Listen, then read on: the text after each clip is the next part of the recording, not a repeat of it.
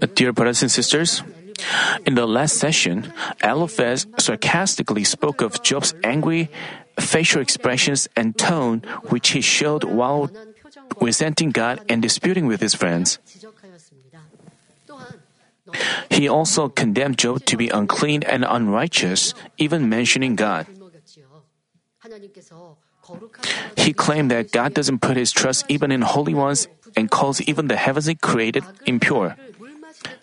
Condemning Job to be so evil, Eliphaz asked him like, how could God view a person who commits evil as often as he drinks water? As people dispute and feel offended, they begin to disregard and belittle each other. Their dispute develops into a fight and they become estranged. Also, as they insist on being right, they tell lies. While Eliphaz found himself and those around him now righteous, he intended to say that Job was also evil. In doing so, he stated that all people were impure and unrighteous. That statement was an exaggeration and lie to back up his claim. In their everyday life, as people insist on their feelings and opinions, even while only a few people agree with them, they speak as if all people agree with them. Some people have a complaint and they want others to agree with them. Even though others don't feel the same way, but they involve, try to involve others in complaining. So, uh, and they again go to another another group of people and say, uh, even they agree with me. Like, so even if there are only a few people who agree with them, they exaggerate that everyone agree with them.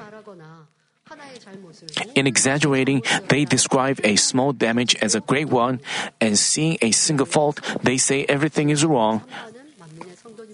So,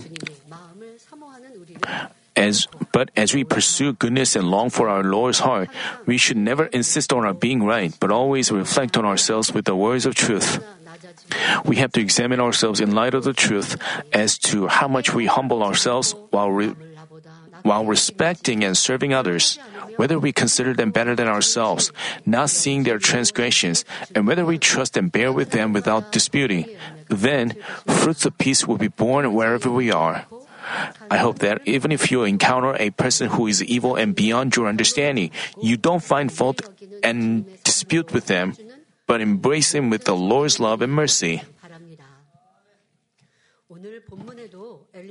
In today's passage as well, Eliphaz tried to teach Job with various figurative expressions. Eliphaz went on to say to Job in chapter 15 verses 17 and 19, I will tell you, listen to me, and what I have seen I will also declare, what wise men have told, and have not concealed from their fathers. Eliphaz was saying like, Job, because you don't listen to us, I'll give you an awakening with words passed on from the founders. So, pay attention.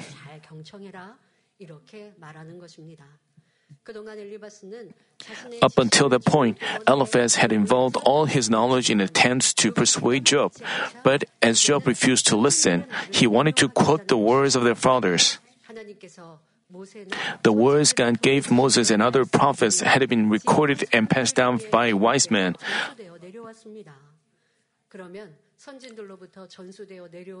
Let us look at the uh, let us look at the following verses to find out which words had been passed from their fathers.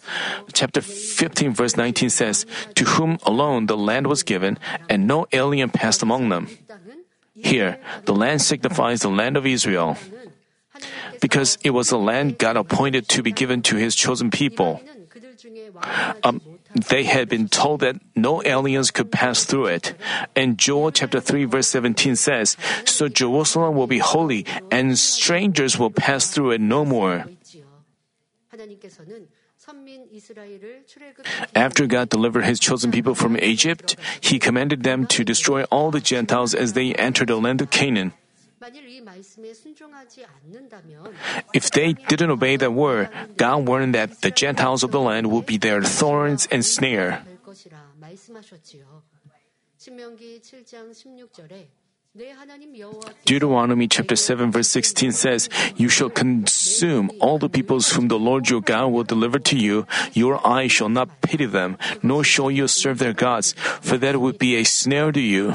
혹자는 모든 사- 사람을 Some people may think that annihilating all the peoples is great cruelty, but there are enough reasons that God commanded this. The residents of the land were living a, such a corrupt life amidst sins and evil.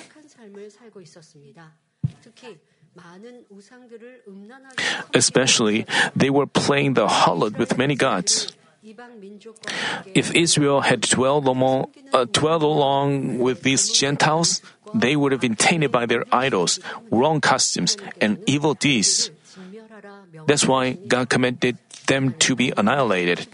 사람들을 억압하시는 You shouldn't misunderstand.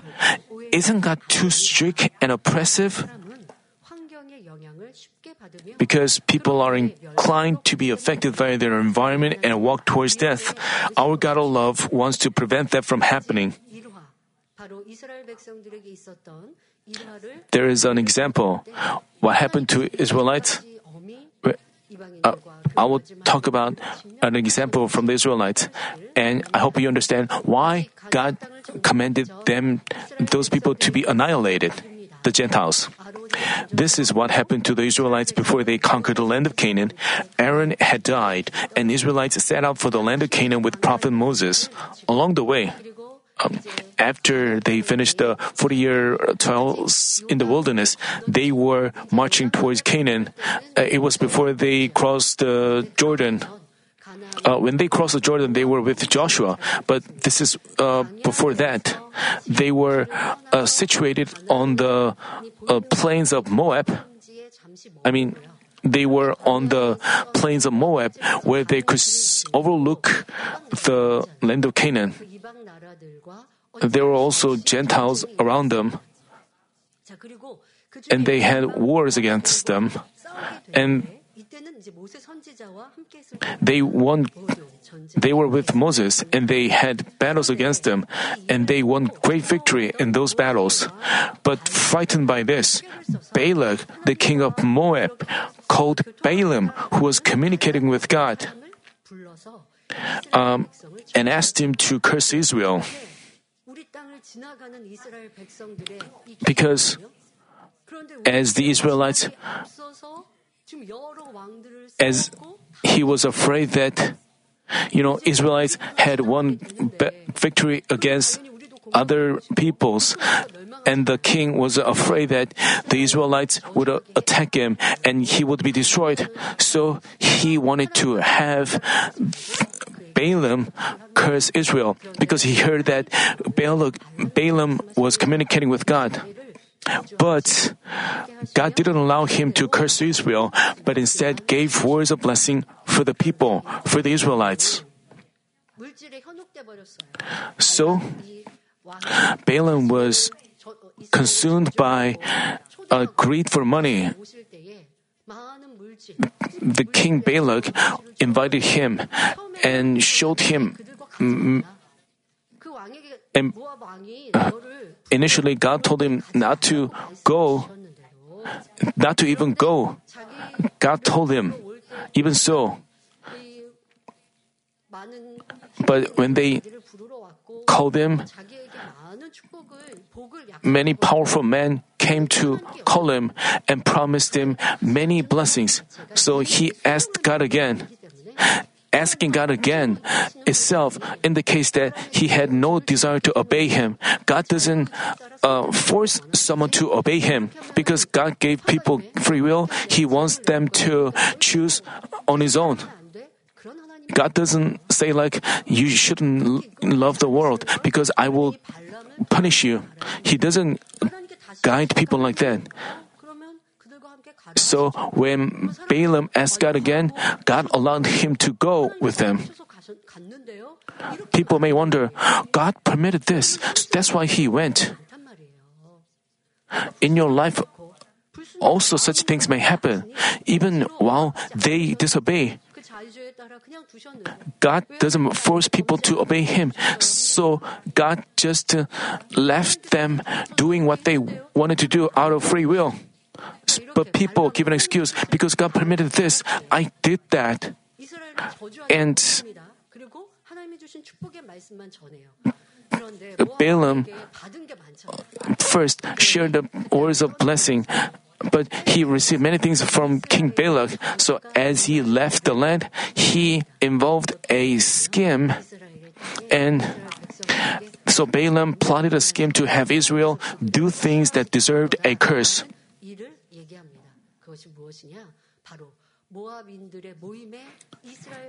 He had the Israelites invited to a gathering of Moabites.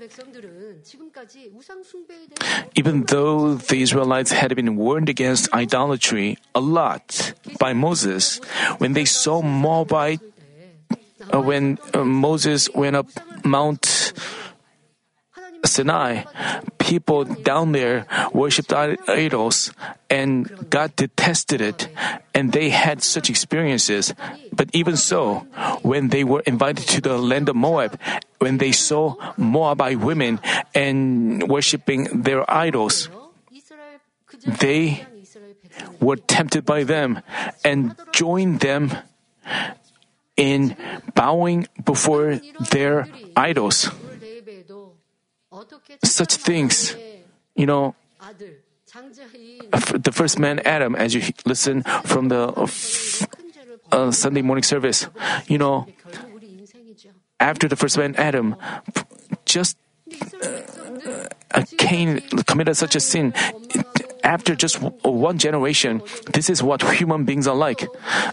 And people, the Israelites, experienced God's curse um, through idolatry and they learned how they should not serve idols.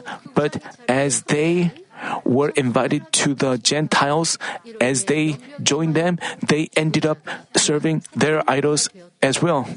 And as a result, a plague struck them, killing as many as 24,000 of them, according to the Bible. The, the Israelites had witnessed great power manifested by Prophet Moses and also seen God protecting them with the pillars of cloud and fire through the years of trial in the wilderness. They had also seen disaster striking uh, disobedient people, and Korah and his followers swallowed by the earth. And having God's company, they also won great victory in battles against these Gentiles. But as they met the Gentiles and came in contact with their customs, they were quick to change. And as a result, uh, they died. That's why God had warned against this. Uh, for the same reason, God strictly prohibited the Israelites from getting married to the Gentile peoples. While the Israelites didn't serve, uh, while the Israelites didn't serve idols and lived in the world in obedience to God's command, they were led onto the prosperous way. But when they departed from God, allied with the Gentiles and served idols, they went through many difficulties, being attacked by other nations and taken captive. Not aligning with the not aligning with the Gentiles spiritually means not befriending the world but obeying the truth as God's children. When God's children befriend the world and live in untruth and evil, um, we are living amidst, we are living the world. You know, you have to associate with uh, your uh, people in your workplace and your schools. We have to live a life set apart, set apart from the world, but you shouldn't live like those worldly people. We ha- shouldn't follow their customs we have to do according to the precise standards of truth and live in the light. Even now, God is telling us to do that. When God's children befriend the world and live in untruth and evil, they are bound to suffer troubles being attacked by Satan. When uh, you may say, I don't drink like worldly people, so I'm living a life set apart from the world. And, peop- and worldly people get irritated and they get judge and condemn others. But committing evil itself make us no different than from worldly people. We have to live in the light. Uh, we have to do what he tells us to do and not do what he tells us not to do. That's how we live a life set apart from the world. By the way, Eliphaz compared the people of Israel to Job to give him an awakening.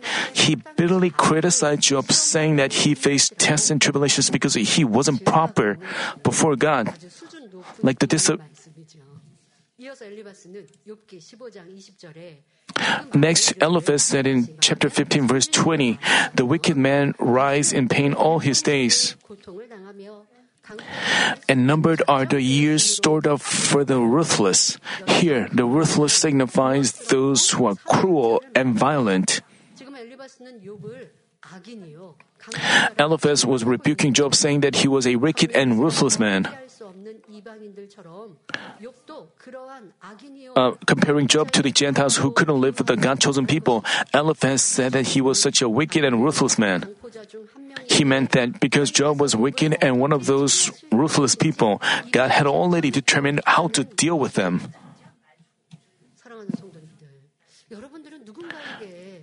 Brothers and sisters, have you received that kind of rebuke or uh, have you ever given someone that kind of criticism? This shouldn't happen. You shouldn't say things like, you are so evil. Even though you don't say such a thing, uh, you, you, you also speak ill of another person behind his back. He's so evil. How could he being so deceitful? If you have, if, have you said such words before, before meeting God? You have.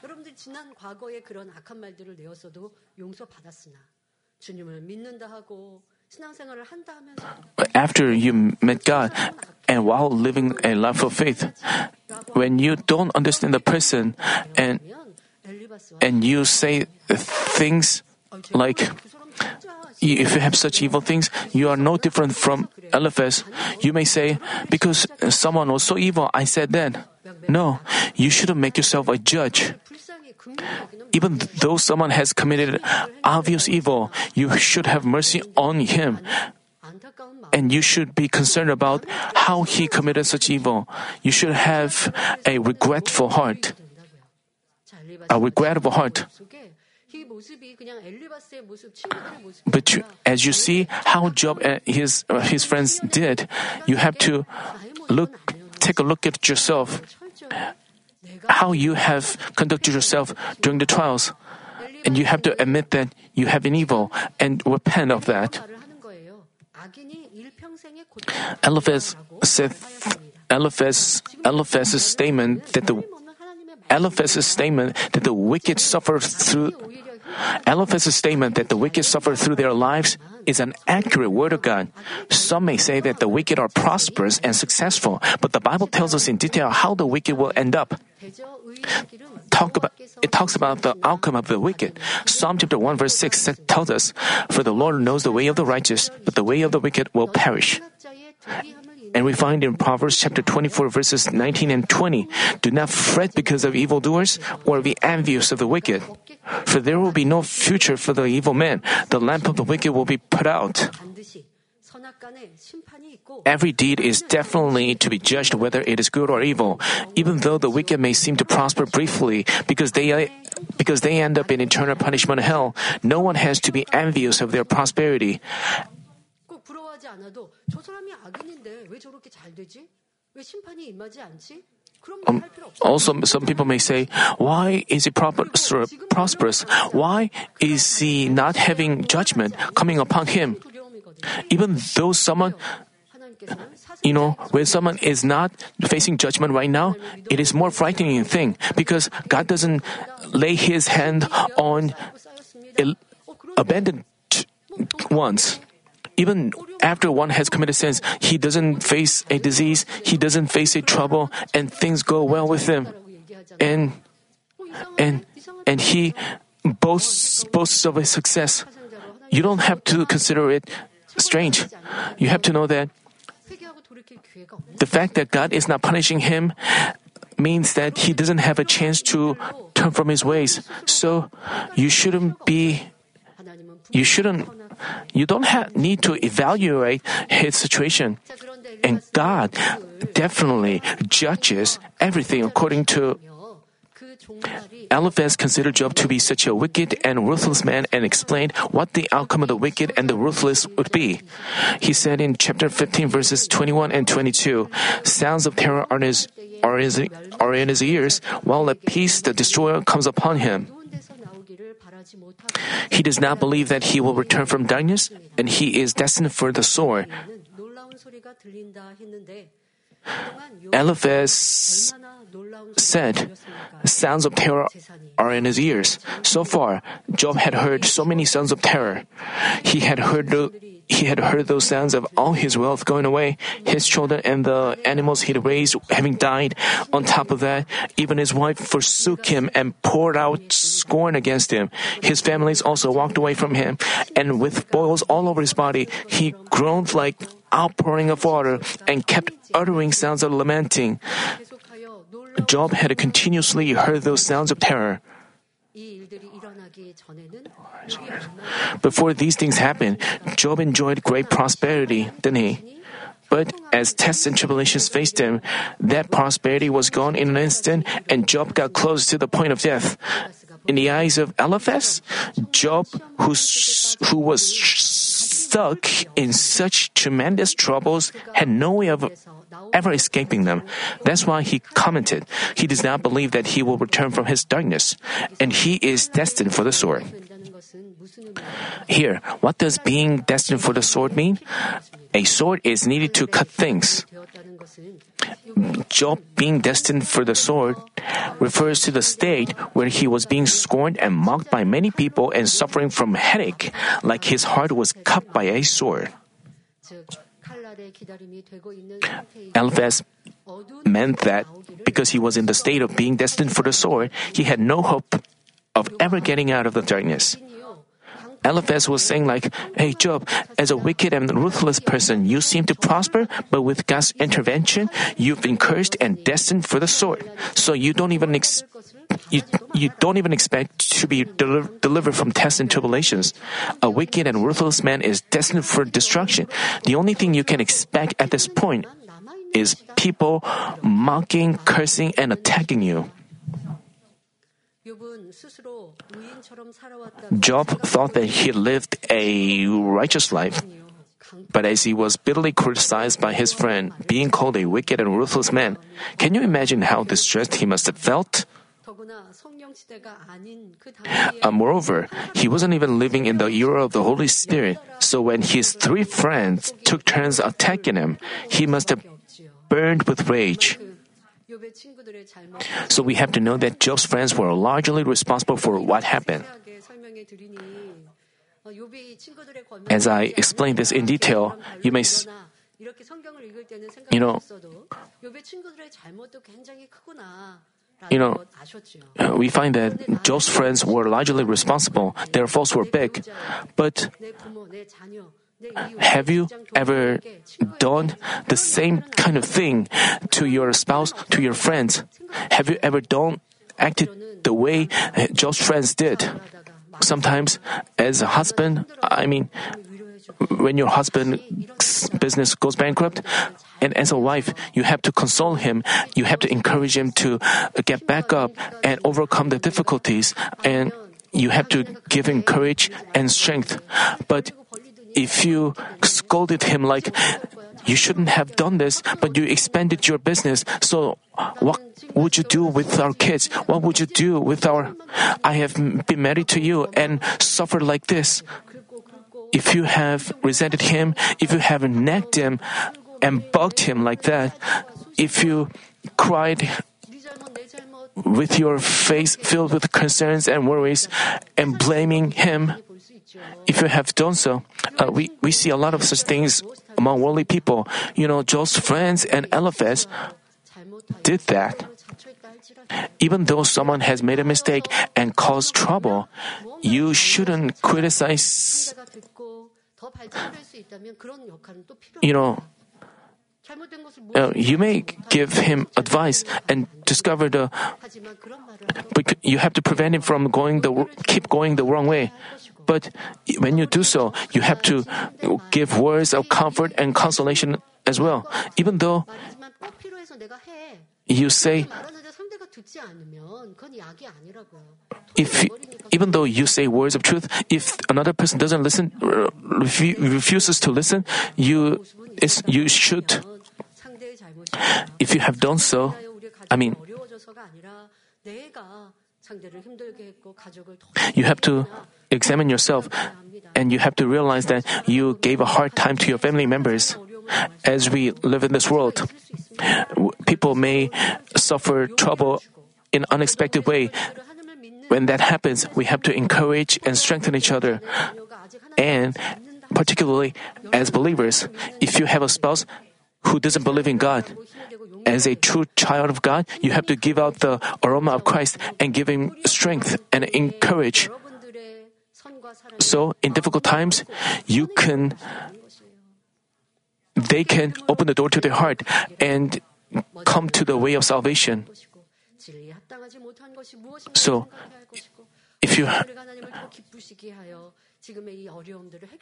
you have to figure out a way to please God and find a find out a way to get out of that trouble. Then Father God will give you the light. But what about Eliphaz and Job's friends? They continue to dispute. none of them um, give life to one another. They didn't give water to the plant. Instead, they were pouring, sprinkling poison onto the plant. We have to prevent ourselves from saying such words. The same goes in our relationship with our coworkers. Of course, we need to advise others sometimes, but when we give advice, we have to make sure we have words of co- comfort and consolation. So, we have to make sure to give out the aroma of Christ wherever we are. So, we have to receive hospitality wherever we are. Chapter 15, verse 23 says, He wanders about for food, saying, Where is it? He knows that a day of darkness is at hand.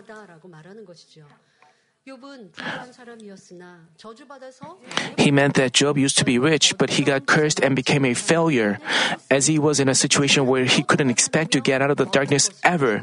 He had no choice but to wander around and beg for food. And and Job, knowing that a day of darkness is at hand and signifies that Job himself would recognize that he had no future, thinking, There's absolutely no way for me to recover. I'm completely hopeless.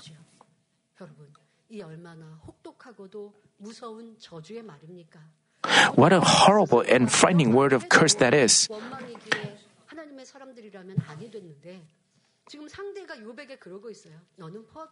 Another person was saying such a word of cursing to his to Job. And Eliphaz explained how God cursed him, and he said that he would he would beg for food. As Eliphaz was badly offended by Job and overcome by evil, he said words that shouldn't be said.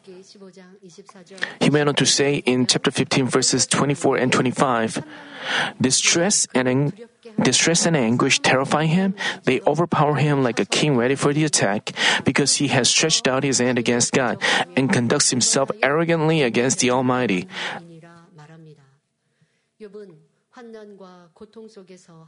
Amidst, amidst tribulations and afflictions, Job was afraid of God. In chapter 9, verses 35 and 34 and 35, Job mentioned that if God hadn't scared him, he would be saying what he wanted to say, but he was holding it back because he feared God. Eliphaz described that situation by saying, Distress and anguish terrify him. He also remarked, they overpower him like a king ready for the attack. If a king perfectly him, prepares himself for a war for years, how easy it would be for him to attack and defeat his enemy. Basically, Eliphaz was saying that Job was in tribulations and affliction that were beyond his ability to overcome. In his following words, Eliphaz explained why Job was stuck in such tribulations and afflictions which he couldn't get over or recover from.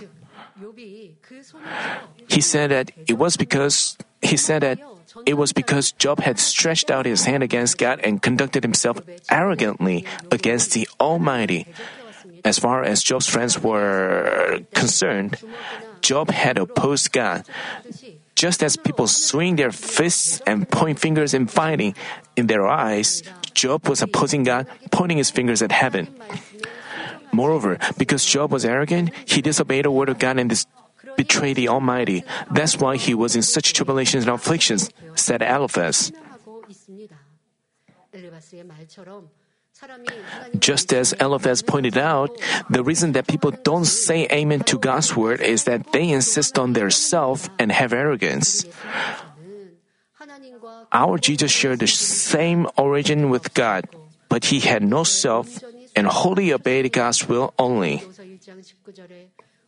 It is just as we find in 2 Corinthians chapter 1 verse 19, for the Son of God, Christ Jesus, who was preached among you by us, by me and Silvanus and Timothy, was not yes and no, but is yes in him.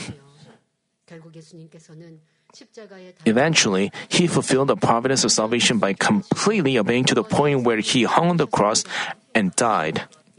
Just as our just as our Jesus set a perfect example of obedience, we should be able to say yes and amen to whatever God says, no matter our circumstance or condition. By the way, when Eliphaz said in the passage that Job disobeyed and betrayed God out of arrogance, he was judging Job.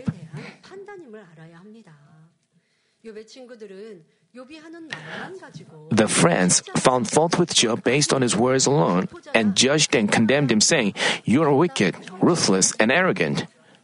But Job's inner heart wasn't so, nor did he intend to oppose God. For this reason, Job couldn't accept his friends' words. Job's friends neither knew him correctly nor got their words across to him. Because the words didn't agree with Job's thoughts and will, he continuously disputed. Because his words, uh, because his friends' words sounded too absurd, Job had no choice but to say that he wouldn't deal with them but argue with God. But the more Job ignored his friends, the more they misunderstood and judged him. As a result, their ill feelings only intensified.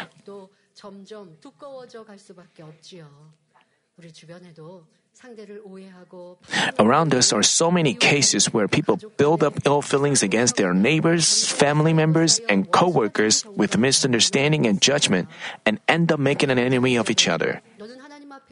Ecclesiastes chapter 5 verse 2 tells us, do not be hasty in word or impressive impulsive in thought to bring up a matter in the presence of God.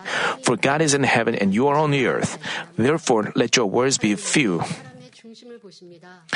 Only God looks at the heart. Therefore, when we fail to figure out others' heart correctly, we shouldn't speak recklessly. You shouldn't be misconceived that uh, you shouldn't think like, I know his heart inside out because I have good faith. I know what he thinks. This is also arrogance. You shouldn't have such thoughts itself. So you shouldn't evaluate others, criticize others. In doing so, you pile up evil up, uh, sins upon sins. It's it's the same when pastors and church workers counsel their members. If you, if they see only their outward words and actions and try to give them an awakening with God's word, they will shut the door to their heart even more tightly. Even if they are so knowledgeable about the world and about the word and eloquent, that alone cannot bring about change in them.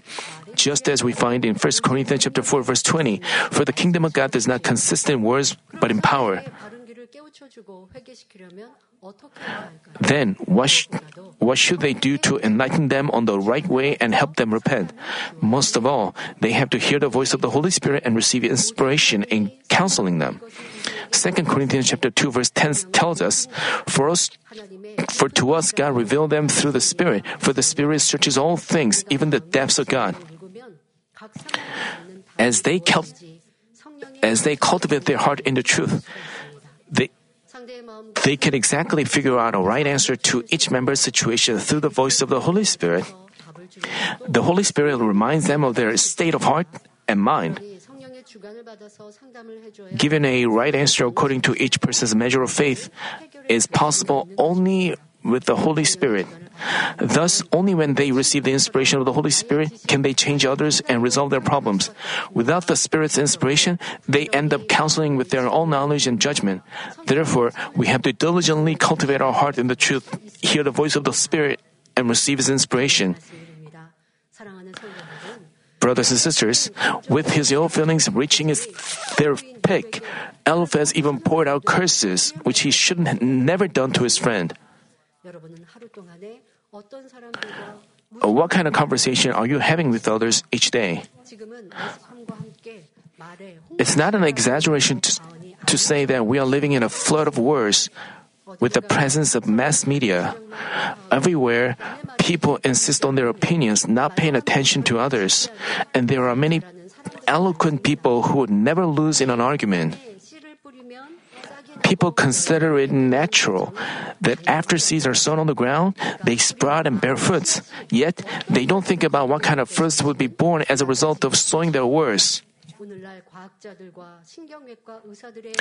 According to the studies conducted by scientists and neurosurgeons, all the nerves of a man are under the control of the speech center.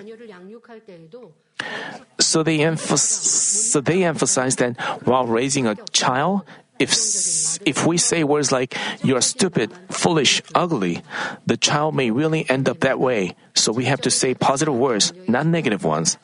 The reason is, even if he has many shortcomings, if we discover his merits and encourage him, he can develop a confident and positive character according to our repeated confessions. Through the Bible, God also reminded us of how greatly a single word can im- impact our life as said in Matthew chapter 12, verse 36. But I tell you that every careless word that people speak, they shall give it an accounting for it in the day of judgment. We find that the way we speak, the way we speak can determine our eternal destiny. First Peter chapter 3 verse 10 also advises us the one who desires life to love and see good days must keep his tongue from evil and his lips from speaking deceit.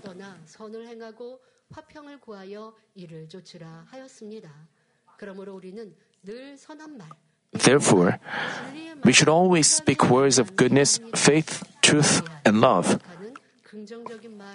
As we make positive confessions in the truth and say Amen, we can bring about the works of the Holy Spirit and change ourselves. Also, our kind and encouraging words can provide others with new strength. Conversely, our negative words can make them discouraged. Realizing how important our words are, I pray in our Lord's name that you will enjoy a beautiful and blessed life by always speaking positive, good, and encouraging words.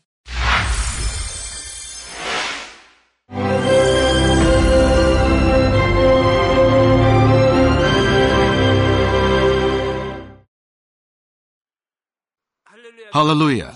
Almighty Father God of love, please lay your hands on all brothers and sisters receiving this prayer here in attendance. Lay your hands on all the members of the branch churches and local sanctuaries, and all the GCN TV viewers, and those who are watching via satellites, cables, and internet all over the world, transcending space and time. Plant faith in their hearts and drive out their negative thoughts and doubts. Let all the trials and afflictions leave them. By the fire of the Holy Spirit, from head to toe, scorch their sick and affected parts, including all cells, tissues, and nerves, all internal organs and intestines. Let the light of creation come upon them. In the name of the Lord Jesus Christ, I command the enemy devil and Satan, all diseases, germs and viruses, and infirmities, go away. Let the light shine on them. Scorch their incurable and long-term diseases by the fire of the Holy Spirit. Burn all kinds of endemic and contagious diseases like malaria. Be cleansed and made well. All epidemic diseases, such as colds and fever, go away from them. Protect them from any kinds of germs and viruses and bacteria. Heal them of all kinds of cancers like stomach cancer, lung cancer, liver cancer, breast cancer, womb cancer, intestinal cancer, and all other diseases like AIDS, leukemia, cerebral apoplexy, high blood pressure, low blood pressure, heart disease, lung disease, diabetes, women's diseases, thyroid diseases, and all inflammations. Let them be made whole from polio, stroke, arthritis, herniated discs, and many others. Let all kinds of pains disappear from them, like back pain, headache, and neuralgia. Set them free from epilepsy, autism, depression, neurosis, and all other mental diseases. Loosen them from all kinds of paralysis, and let them get up, walk, and jump. Let them regain good eyesight and restore good hearing. Let the blind open their eyes and the deaf come to hear and mute begin to speak. Heal them of after effects of all kinds of accidents. Restore their ruptured and broken bones. Restore them from burns and let the heat and burning sensation go away from them. Father, let there be no scars left. Be cleansed from all kinds of drug addictions and poisoning. Father, regenerate dead nerves, tissues, and cells, and bring the dead back to life. Father, please bless them to conceive a baby. Bless them to conceive a baby. In the name of the Lord Jesus Christ, I command the enemy devil and Satan, the ruler of the air, the evil forces, and their servants, go away from them. Go away, you evil spirits, unclean spirits, deceiving spirits, spirits of falsehood, separating spirits, and all forces of darkness. Loosen all bonds of wickedness and darkness, and go away from them. Let the light shine on them. Father God, give them strength to cry out in their prayer and empower them with the power to cast off sins and become sanctified. Let them be in good health as their soul becomes prosperous, and let their family be evangelized. Protect them from all kinds of accidents and disasters, and bless them to lead a successful and prosperous life in everything. Please protect your children, their home, their business, and their work by the fiery hedge of the Holy Spirit with the heavenly host and angels, and with your blazing eyes. Give students wisdom and understanding, and fill their hearts with more passion and desire for study. Keep their hearts and minds from worldly things, and plant into their hearts more fervent love for God. Bless your children and let them give glory to you in everything they do, whether they eat or drink or whatever they do. Let them confess and testify to the living God. I've met God, I've experienced God, and received His answers and blessings. Father God, thank you. Let all glory be to you alone. In the name of our Lord Jesus Christ, I pray. Amen.